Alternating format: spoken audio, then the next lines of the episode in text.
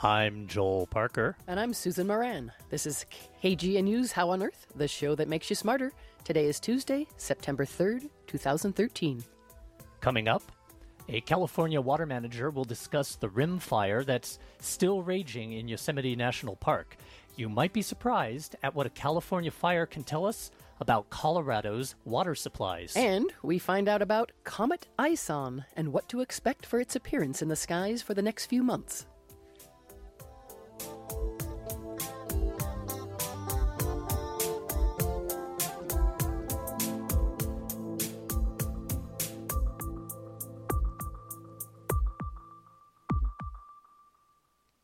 We begin with a look at some of the recent news in science.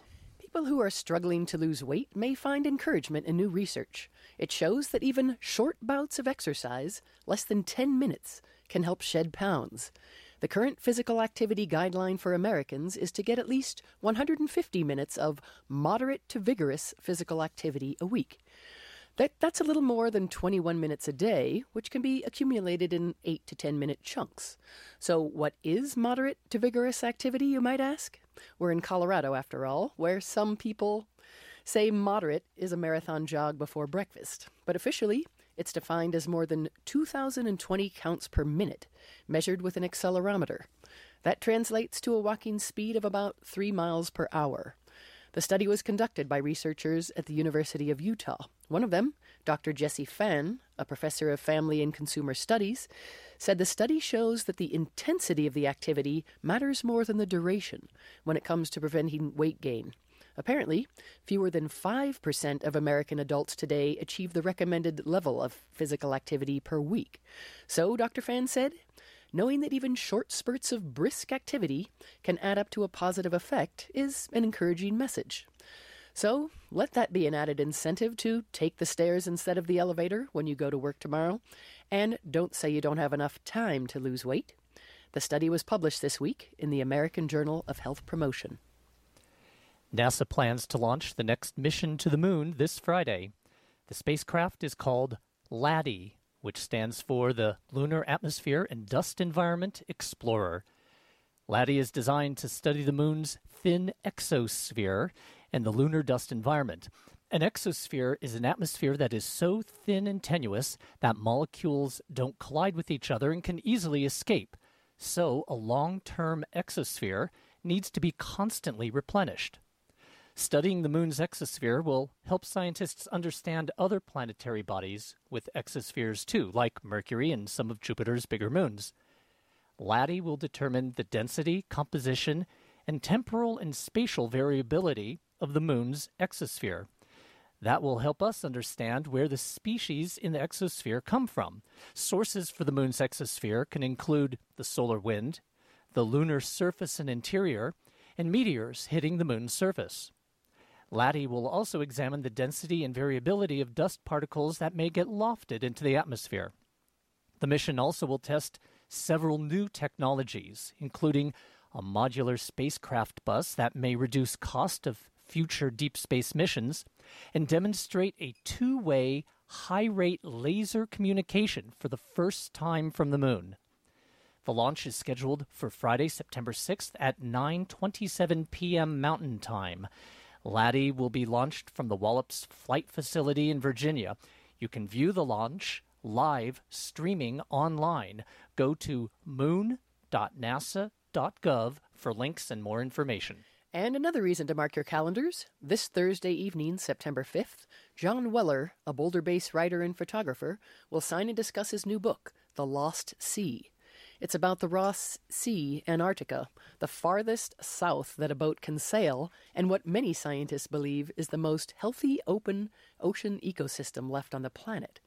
Weller will explain the geology, oceanography, climate changes, and policies that affect this coldest, driest, windiest place on Earth. And he'll celebrate the natural histories of the creatures that live there. The talk will run from 5:30 to 6 p.m., followed by a 2-hour reception and book signing. It'll be held at NCAR, that's the National Center for Atmospheric Research, at 1850 Table Mesa Drive up on the hill in Boulder.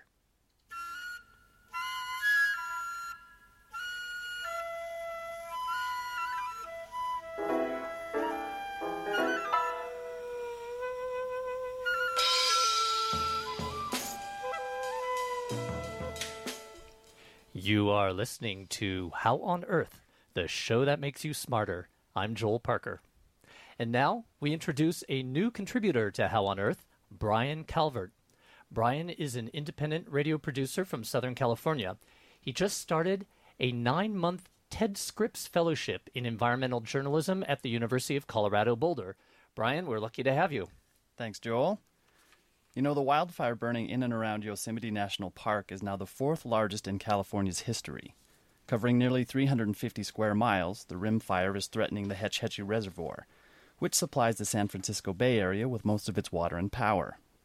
That's a lot like the 2012 High Park fire, which sent ash and debris into the water supply at Fort Collins.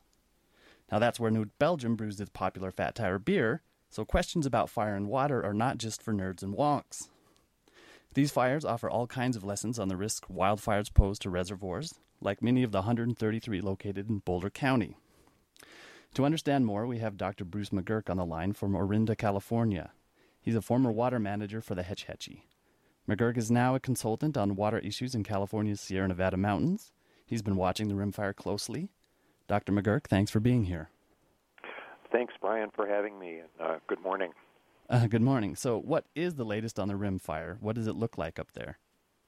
It's uh, in the two and a half weeks it's been burning. It's uh, headed east towards Hetch, towards Hetch Hetchy. It's now about 40 miles in diameter, and as you mentioned, uh, we have some 368 square miles burned. So uh, they're looking at another week and a half before they'll have it totally under control. They say they have it 75% contained now.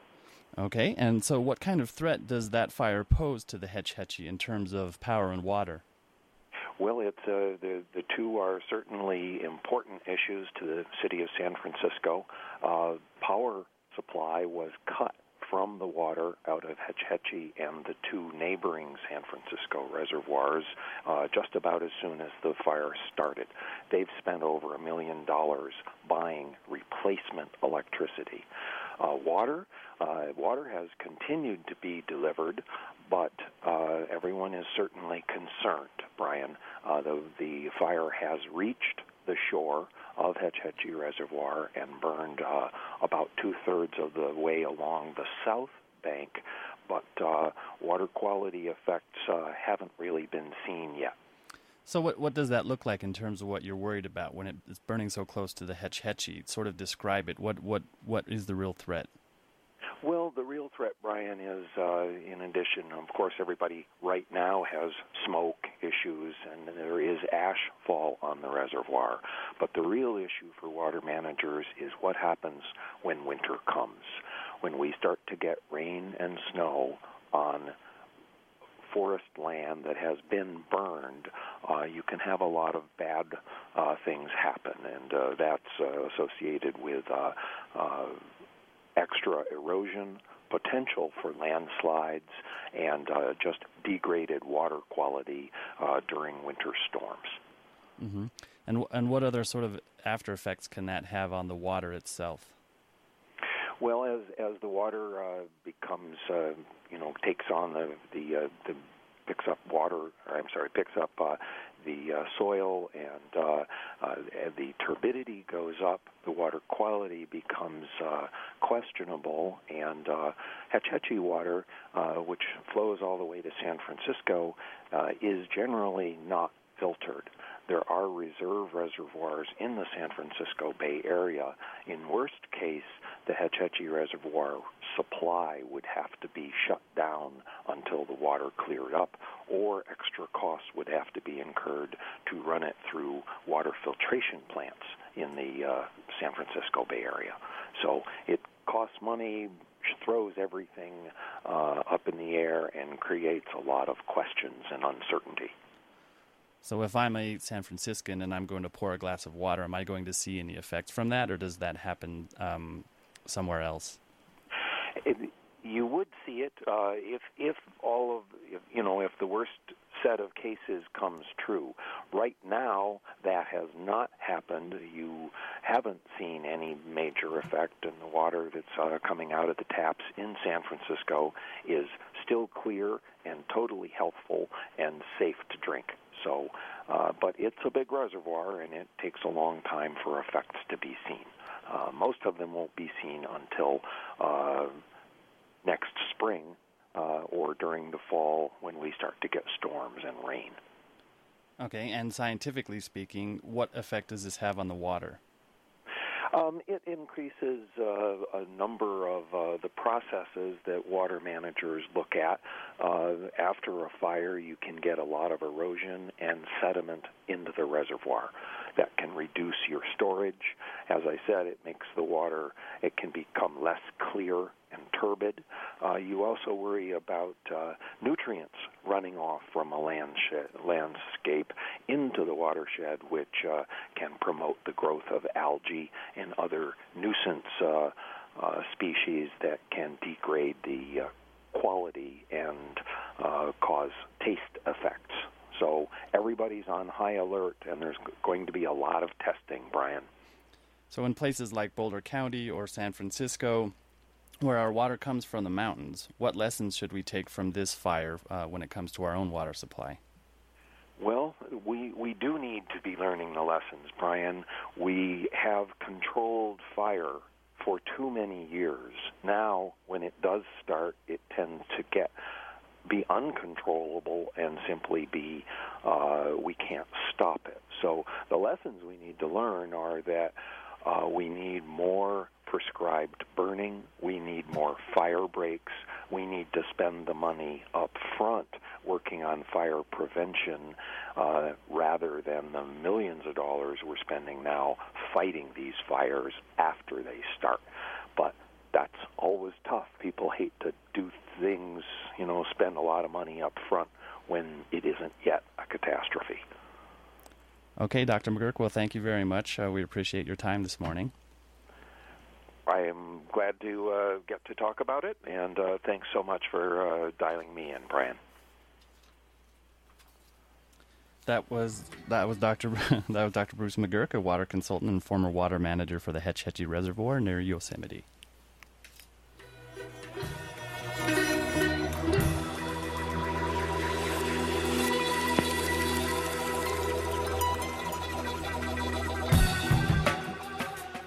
You are tuned to How on Earth, the KGNU Science Show. I'm Joel Parker. Comets have fascinated humans for millennia. At times, some people believe that comets were omens of war or the downfall of kings. Aristotle argued comets were hot, dry exhalations gathered in the atmosphere that occasionally burst into flame. Some people thought that comets replenished Earth's air, and others thought that they were a source of disease. Scientists today study comets because some comets are thought to be relatively pristine leftover debris from the formation of the solar system. So, studying what comets are made of can provide us a glimpse back to the beginning of the solar system 4 billion years ago. One comet that recently has been in the news goes by the name Comet ISON. Initial predictions suggested that this could be an extremely bright comet later this year, easily visible by eye at night. Recent predictions are more conservative, but ISON may still be relatively easy to view and is of particular interest to scientists who study comets. One such scientist is Dr. Carey Lisse, a senior research scientist at the Johns Hopkins Institute Applied Physics Laboratory in Maryland. Dr. Lisse was a science team member for the Deep Impact mission, which you may recall intentionally collided a spacecraft into a comet to see what was beneath the surface. He's on the phone from Maryland. Welcome to the show, Carey. Good morning, Joel. How are you? I'm doing well. Thank you for being on our show. You're very welcome. Thank you for having me. Let's start off with ISON. What what is Comet ISON and why is it called ISON? Comet ISON is a dirty snowball, probably about half rock and half um, ice, mostly water ice, and it is about we think it's about two, four kilometers, a few miles across, or smaller. We don't know for sure what the small end of that range is. It is a body that was discovered uh, by two Russian astronomers from the International Space Observing Network in September of 2012. And ISO, ISON is an acronym. Apparently, Americans and NASA are not the only folks who can make acronyms. you say that the, the size is not very well known. Why is it hard to tell? Um, it's hard to tell because it is when it was first discovered, it was discovered already active, meaning it was already boiling off um, some of its volatile ices, and so the small body at center, if you will, the, the chunk or the core that's, that's producing all the gas and the dust we see in comet coma and tails, has already shrouded the nucleus. What we can tell already, important fact, is that originally it was thought it could be a giant comet would produce, and that's why we saw it. So we first saw it eight to nine uh, times the distance between the Earth and the Sun, very far out, just a little bit inside Saturn's orbit, and that's a very far, long distance to see a comet. So we thought that maybe it was a giant comet, and that's why we were seeing it so active so far away. Is seeing it at such a far distance unusual for a comet? Yes, it is. Uh, it's, and usually we only see comets maybe two, three, four times the distance between the Earth and the Sun when it's a lot closer, and when they start boiling off a lot of their water. This one we think was actually running, um, producing a lot of carbon monoxide or carbon dioxide rather than water. So it's water and carbon monoxide and dioxide that drive a lot of the activity on comets?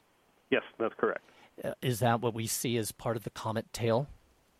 Uh, that is mainly what you see. That is in the atmosphere of the comet, and yes, one of the tails that that material gets ionized by UV rays, photons from the sun, and then gets picked up by the solar wind. In fact, the solar wind was first uh, theorized because of uh, its interaction. Well, it, it, we saw them in comets, and its interaction with uh, uh, the, what was streaming from the sun was we used to predict that there had to be something streaming from the sun. And that's called a comet's ion tail. It's typically very blue. Comets also have what's called a dust tail, where the rocky bits that come off the comet get blown away by the sun's radiation pressure in a different direction. So comets actually have two tails. Typically, they have two tails. A uh, classic example of that is if you go look at the pictures of Comet Hale-Bopp. It was gorgeous in 1996 and 97. You'll see a light blue tail, the ion tail, and you'll see a yellowish whitish tail, which is the dust tail. Why is Comet ISON of any particular interest, or is it?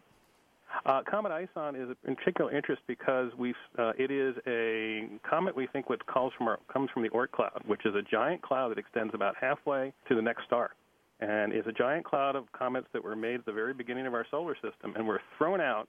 And because they failed to become part of the giant planets, they tried to become part of Jupiter, Saturn, Uranus, and Neptune, and billions and billions of their brothers and sisters did, but some of them missed and just like the Voyager and the Pioneer and space missions and the New Horizons space mission, they actually got a gravity assist and got thrown out all different directions. And many of them never came back, but some of them went on these big, long looping orbits.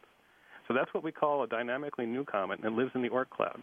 The reason why this one's exciting is because we see about 20 or 30 of those every year. ISON is not the only dynamically new comet to come by the sun, but this one we have more than a year's worth of advance notice. It is coming, we think, as the very first time it's ever come into the inner solar system. So it's about as pristine as things get. It's been in cold storage for four and a half million years. And it's going to come very close to Mars, Mercury, the Earth, and it's going to come within two radii of the sun, from the sun's surface. It's going to be what we call a sun grazer. It's going to go deep into uh, the corona of the sun. You mentioned sun grazers. Those are comets that get very close to the sun compared mm-hmm. to others. Why are sun grazers of interest? Um, for two reasons. One is that we means we can study them. We have NASA has three uh, different spacecraft that look at the sun 24/7: the Stereo mission, the SOHO mission, and the SDO mission. Actually, Stereo has two spacecraft, so that's four spacecraft total, three missions. And so the comet's going to move right through their field of view, starting about uh, November 25th and going through to November 29th. So we'll be able to study them just the same way we study the sun. And the comet's going to be extremely active. It's going to be boiling furiously. The other reason is this comet is going to come so close to the sun, we're going to get the equivalent of the Bunsen burner experiment you did as, probably as a high school student, where you took a little bit of a metal bead and you put it in the flame and you saw beautiful characteristic colors come out. This comet is going to actually be boiling furiously in, if you will, the Bunsen burner, the blowtorch of the sun, and we're actually going to be hopefully be able to get spectra with some solar telescopes of the Earth, and we're going to count atoms, not just in those ices that we normally see sublime, but actually the rocks themselves, all the rocky bits, are also going to evaporate. That's because this one's getting particularly closer to the sun than other types of comets. That's correct. Now, the largest number of comets known to man now are actually what are called the SOHO comets. There have been thousands of comets seen going right near the sun and boiling, vaporizing, and very few of them ever survive. And but we think these guys are just small snowballs, maybe a few meters across. Uh, Comet ISON, on the other hand, is what we think kilometers across, and it's given us a year's notice rather than just a few days you typically get with SOHO. So we've been doing lots and lots of planning. We have over 18 spacecraft between ESA and NASA and JAXA, the Japanese space um, uh, program, that are going to be observing this comet as it goes through the solar system. So there's going to be a lot of telescopic firepower focused on ISON. Absolutely. In fact, uh, I'm leaving this Comet ISON observing campaign. Our goal literally is to get every single telescope in the solar system to look at the uh, at, at, the comet. And we have a few exceptions, like New Horizons, the mission you're on, going to Pluto. It's a little bit too far away to look at the comet. And the Dawn mission, which is going to Ceres, has to be very careful about its fuel right now, so it can't turn around and look. But other than that, we're pretty much trying to get every every spacecraft and every telescope on Earth to look at this comet. So when does the comet get closest to the sun? The comet will be on top of the sun on November 28th, also known as Thanksgiving. it will be on closest to the Earth on December 26th, also known as the day after Christmas. So it's either you can look at this comet as a holiday gift, or for those of us astronomers who will be have to be at the telescope looking at it, uh, a holiday thief. When will we be able to see it very well from Earth? I assume maybe when it's very close to the sun, it'll be harder to see. It'll be very bright, but it's going to be very hard to see, and you actually can hurt your eyes. So don't do that. Um, don't after, stare at um, the sun. Don't stare at the sun. So the, the few weeks after it goes by the sun, if it survives, there's two predictions. One is if it goes by the sun and survives, it actually might be a boiled little potato, and it won't be very exciting from the ground, but it'll be great for astronomers. We'll, we'll have, be able to watch it after it's gone through its first thermal passage, hot thermal passage, and see what that did to a brand new comet. On the other, and may not be very good from the Earth. On the other hand, if it breaks up, getting right on top of the sun, if it actually so much heat gets into it that it fragments and disrupts, then it might paint a beautiful paintbrush swatch on the sky, just like Comet Lovejoy did last year and presented a fantastic show for the southern hemisphere. We couldn't see it up here. But this is a northern hemisphere comet coming from way north out of the Oort cloud. And if it breaks up, it might be fantastic for Earthlings to see in the night sky after the sun's gone down. So it could break up, it could boil away. We won't know till we see it happen? I think that's correct. We can say it's going to have a very close approach to Mars on October 1st. It's going to be within uh, less than a 10% of the distance between the Earth and the Sun, which is a gorgeous apparition. So the Mars spacecraft, the rovers on the ground and, the, and orbiting the MRO spacecraft orbiting around the, uh, the uh, planet, will get a fantastic view of the comet. And then the solar fleet will get it on top of Mars, on top of the Sun, and Messenger orbiting Mercury is also going to get a great view of it.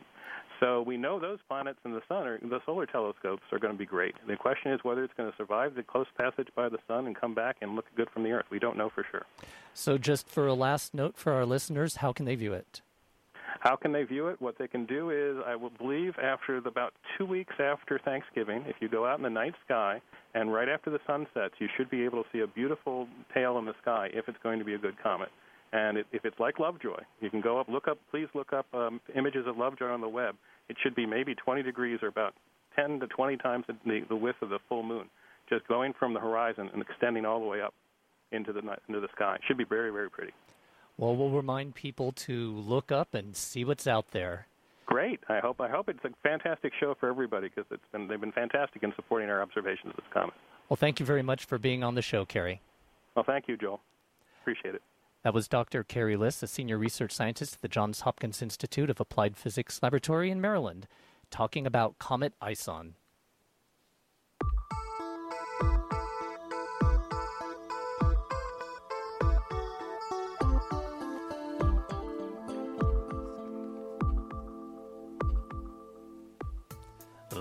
that's all for this edition of How on Earth. Our executive producer is Susan Moran, that would be I.